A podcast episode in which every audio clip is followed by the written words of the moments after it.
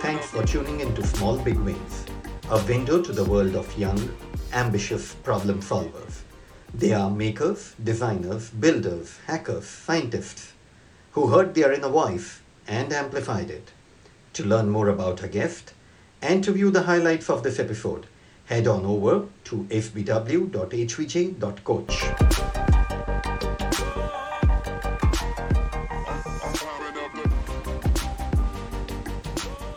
So we are talking to Harshvardhan Joshi today on 14th April 2021 at the Everest Base Camp.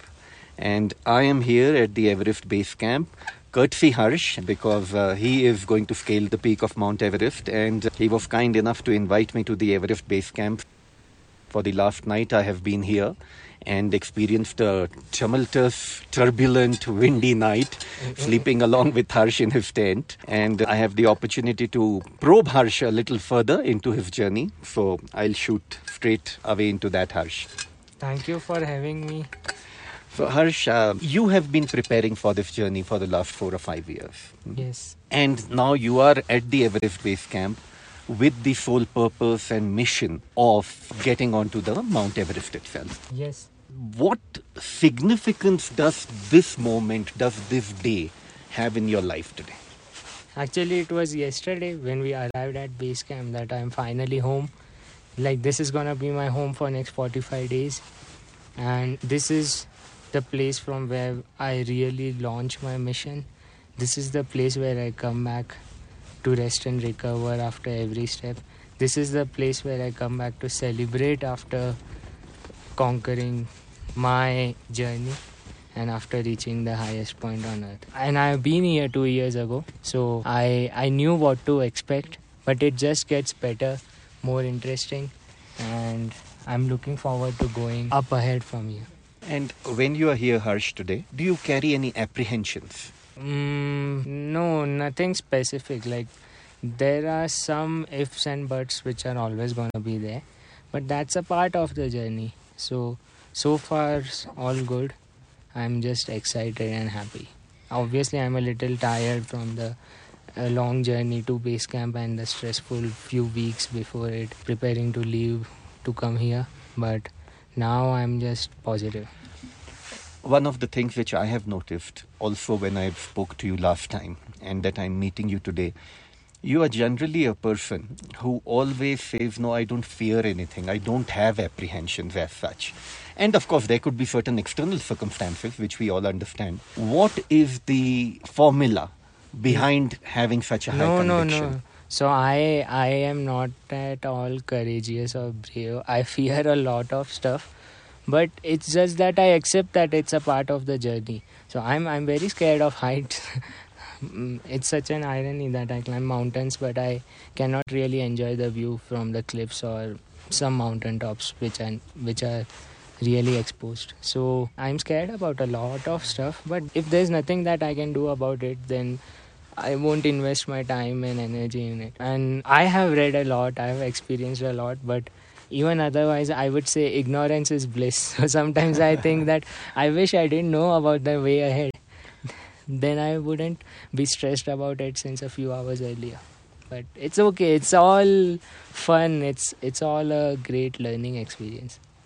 And what have been some of the most turning moments for you, either way, in this journey, which have brought you here now and taking you to the peak? I think every day I meet someone, have a conversation, and then have a inner realization, uh, an inner journey, which makes me wiser or which just changes my decision. So there is no one turning moment which I can credit to for anything in my life, even for Everest.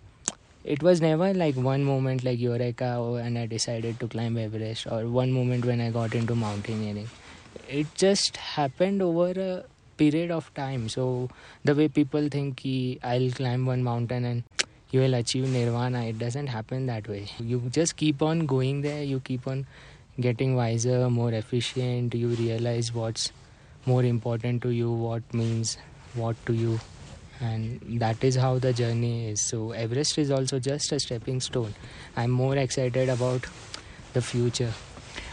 Harsh, what has been the difference between your preparation for Everest and generally the way people prepare for Everest?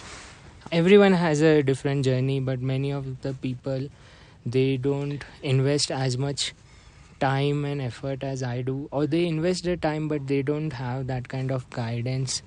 Like I, past two years, I was a lot into uh, structured scientific training, even for my triathlon, Ironman, and all, which helped me a lot. So that is one of the training part.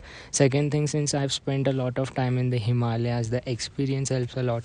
You can never replace that. You can never substitute the training for going out at 3 a.m. in the cold and minus 20 degrees Celsius to PE. It just comes with experience. Washing your utensils with snow.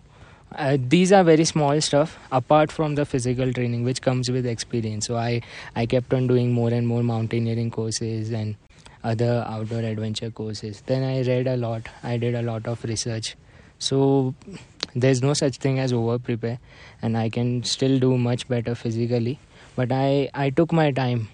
If you see many of my friends who are attempting everest and some who have even climbed were as good as i was 3 years ago but still i wanted to take my own time so that the chances of me succeeding in this are way higher safety is much higher and so that i'm less stressed financially because it is also a very expensive endeavor and what are one or two of those things where you think people generally miss this out totally, but you have somehow captured them in your journey? Mm, primarily, most important is experience of other big mountains.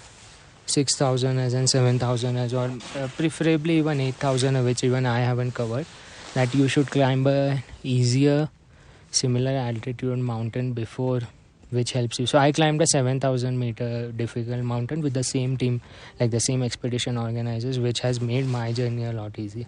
So you you kind of in a way simulated. Yes, yes. The same gear. The way the reason I went there was to test all my 8000 meter gear at that very cold mountain.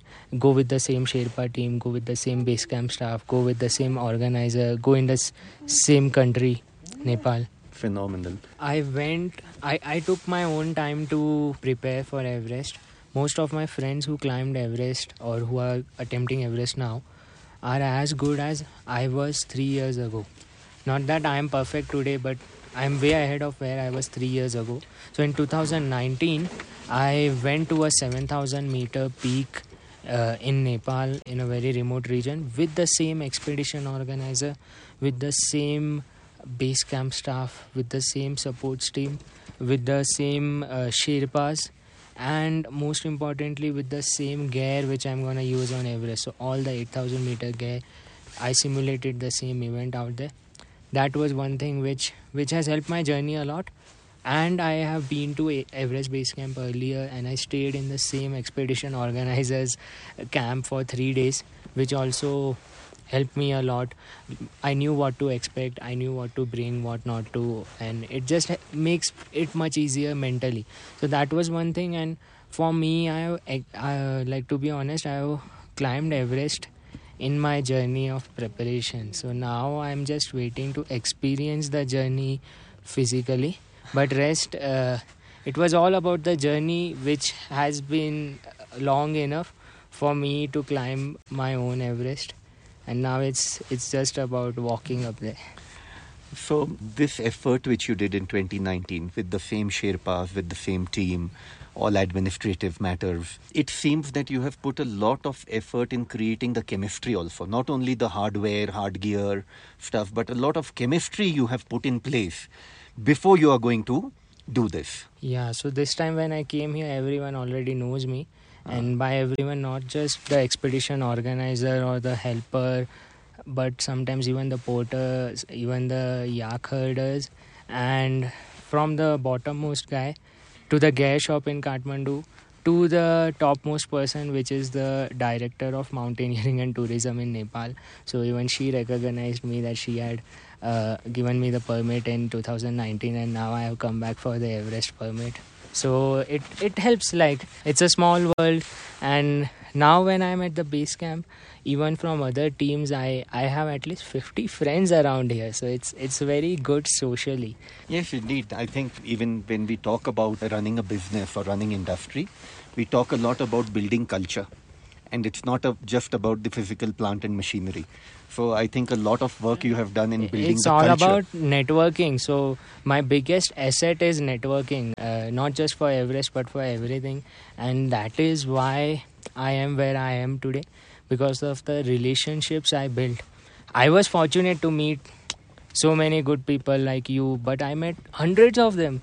And I, I don't know what's the logic behind that. Maybe i was also very nice to them or they saw something in my eyes but i have been very lucky and my network is just growing like anything. So i'm very excited about inspiring more people after everest to climb everest or just do something more passionately Yeah, Harsh, today networking is used in very shallow ways also. I think you mean it in a much deeper way. Yeah. Why don't you share with us one or two outstanding examples of what has been created as a result of you being the common person? there are many examples which happened in my life like uh, there are people who have given me a lift in a small town somewhere in a remote place in India and they are still in touch with me and they have helped me some or the other way or cross paths with me.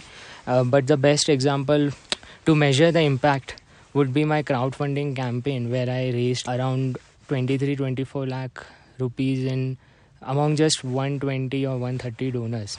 And I, I remember each of them i remember the amount which each of them give but uh, usually people who even work hard for four five years do, are not able to raise this amount. And in that i'll give you one specific example spontaneously which i can think of that every day i wish all my linkedin connections and all my facebook connections happy birthday. So usually i i don't add anyone randomly but I, I if i see an interesting profile. So on facebook i i had someone in my list who maybe joined me from the himalayan club. I, I didn't know him but he was in my list. Maybe we liked each other's pictures or something. He he's a 50 year old plus guy. Uh, not at all into mountaineering okay? Not at all into mountaineering. He has just one profile picture on facebook. He's into finance from mumbai and i wished him happy birthday which i send everyone but i send a custom message to everyone. Uh, many of the listeners might know that i don't send the template but i send wishing you a very happy birthday. I hope you have a great day. And now many people i wish i have to send it. I see that i'm sending it to them since 3 years 4 years 5 years. So i send this guy happy birthday. I don't know him. Just like i saw sent it to other 6 7 guys. And he was like uh, how's your preparation going? Are you preparing for the biggie? I was like yeah and he was like hey can i please participate in it and chip in and i was like I I don't expect anything from anyone. So I told him that no no no come on uh, like just because I wished you happy birthday, I I cannot uh, ask you for a donation because I don't even know you. And I'm very shy, although I'm crowdfunding, but I cannot ask for funds directly. I just direct them to my website. So I told him that, okay, you can check out my website. And he messaged me after some time that, uh, let me know if you need anything more. Uh, made a small contribution. And then four five hours later i asked him that hey which payment gateway did you use? Because i did not receive a notification. And he told me i paid it through credit card. So i realized he used instamojo out there uh, on my website for credit card. And then i saw that he made a donation of 1 lakh rupees. And that was very early in my campaign and i don't know that person. And then i saw that he's he's he has never climbed a mountain or nothing. So that was one example. And uh, he later came ahead to donate 51000 more last week. In fact he would donate more but I, there are a lot of people who are ready to help me more and i need more support but then i was like uh, it's enough for one person. I don't want to be like troubling one person for this. So i met a lot of such patrons in this campaign from many unexpected ways. So people think that people who are into endurance sports or mountaineering would support me but this is what i tell everyone from the marketing perspective that no no no. The people who are into that industry will never support you because they will always compare your journey to theirs. But but when they are from another boring background they value it more. They realize the value of your dream and they they are more than happy to support it. It's just the way the butterfly effect works. The goodness of the butterfly flapping its wings and doing bigger and bigger things. Hmm. Maybe I, I'll have to read about that. I don't know much about that. I'll theory. send you something on that. And you promote Project Chirag quite actively. Hmm. What is that? So Project Chirag is an NGO based out of Bombay, uh, which was started by my friend Akshay Gunani, the CEO of Shebang, and Pratibha Ma'am, uh, Pratibha Pai, who is a, a philanthropist and a teacher in South Bombay. I was uh, trying to create awareness about sustainable development and renewable energy during this campaign. Since these guys were pretty good in it, uh, they came forward to collaborate with me such that we can support each other to create more impact for this cause. So, Project Chirag, uh, earlier it was just into renewable energy, and they have electrified over 500 villages all over India, mostly in Maharashtra, Gujarat, and Rajasthan. So, directly they uplifted 18,000 families and more than 1 lakh 10,000 lives. Because when you don't have electricity, you lose 12 hours of your life every day. You don't have light. And uh, if you wait for on grid electricity it takes decades to come and then comes education and healthcare. But when you have solar you have that de- democracy. It doesn't just solve the climate change issues and sustainability problem but also the socio-economic way. You can just change a person's life. It's not just about the environment but you give them livelihood you give them a better life you give them education which is good enough. So that is why uh, i like the work they were doing and uh, they made me a youth ambassador for project chirag and now i'm happy that i'm taking their flag to the highest point Fantastic. You spoke a little bit about the Sherpas. Harsh, how would you really count or measure the contribution of Sherpas towards the mountaineers, towards you, your journey? it's it's all about them without them uh, we won't be able to climb these mountains without sherpas it would be impossible to climb these mountains the way we are doing uh, because they they are everything. I won't even say that they are the backbone of this. They are the ones which take the risk to make these experiences safer for us. They are the ones which set the path for us. They are the ones which make it much more convenient for us. And they are very humble. They are they are superheroes. They save lives. They without them it would be impossible to climb. And can you imagine such superheroes? Like they are actually very strong athletes. They do everything. They you will see them carrying luggage. You'll see them showing the path. You'll see them serving you breakfast. You'll see them washing utensils. So can you imagine Lewis Hamilton uh, serving you cornflakes out there? Th- because these guys are as good. And now they are slowly getting the recognition. They are also doing some great feats which are recognized by the world. Uh, but they are actually very strong. They are not like any other common person. And still they are very very humble. So Have you ever got a chance to study why they are the way they are? Yeah, because they were born at a very high altitude. So some of the genes are different, which make their uh, capacity of performing in high altitude way more efficient. So that is one thing. Second, uh, people from the mountains are always humble and they live a much organic life, so they are healthier that way. And third is because they they need this, they need the employment, so they are very grateful uh, people some people judge everest like hey why are you going there? Why are you making them lift all those weight? But you'll never see a porter or sherpa saying that please don't come here. Please don't bring so much stuff. Because this is contributing to their economy which is a very big thing. This is helping them send their children to school. This is helping them afford healthcare or develop their remote villages and stuff so I think people should keep coming here just more responsibly with more preparation so that they don't trouble them and more sustainably don't don't create waste out there but rest keep climbing mountains mindfully. You're right. Yeah, I think the, the friendliness, the dependence, and the loyalty which they bring to to all of us, even like we are basic trekkers, Mhm. and I have been tagging along with you for the last ten days. They just make you feel so so comfortable with Yeah, the and, trust uh, which they give. And like for me my life is dependent on them. Yes. yes. Great. Uh, Harsh, anything more you want to add today? Mm, not really, because we are anyways gonna do more editions. Yes, yes, So I would like to show the view outside. I'll send you the videos anyways, yes. and we'll we'll take a picture with small big wings. Good. fly. Good. So thank you, Harsh. Thank you very much for this. And we'll be connected for covering more of your journey.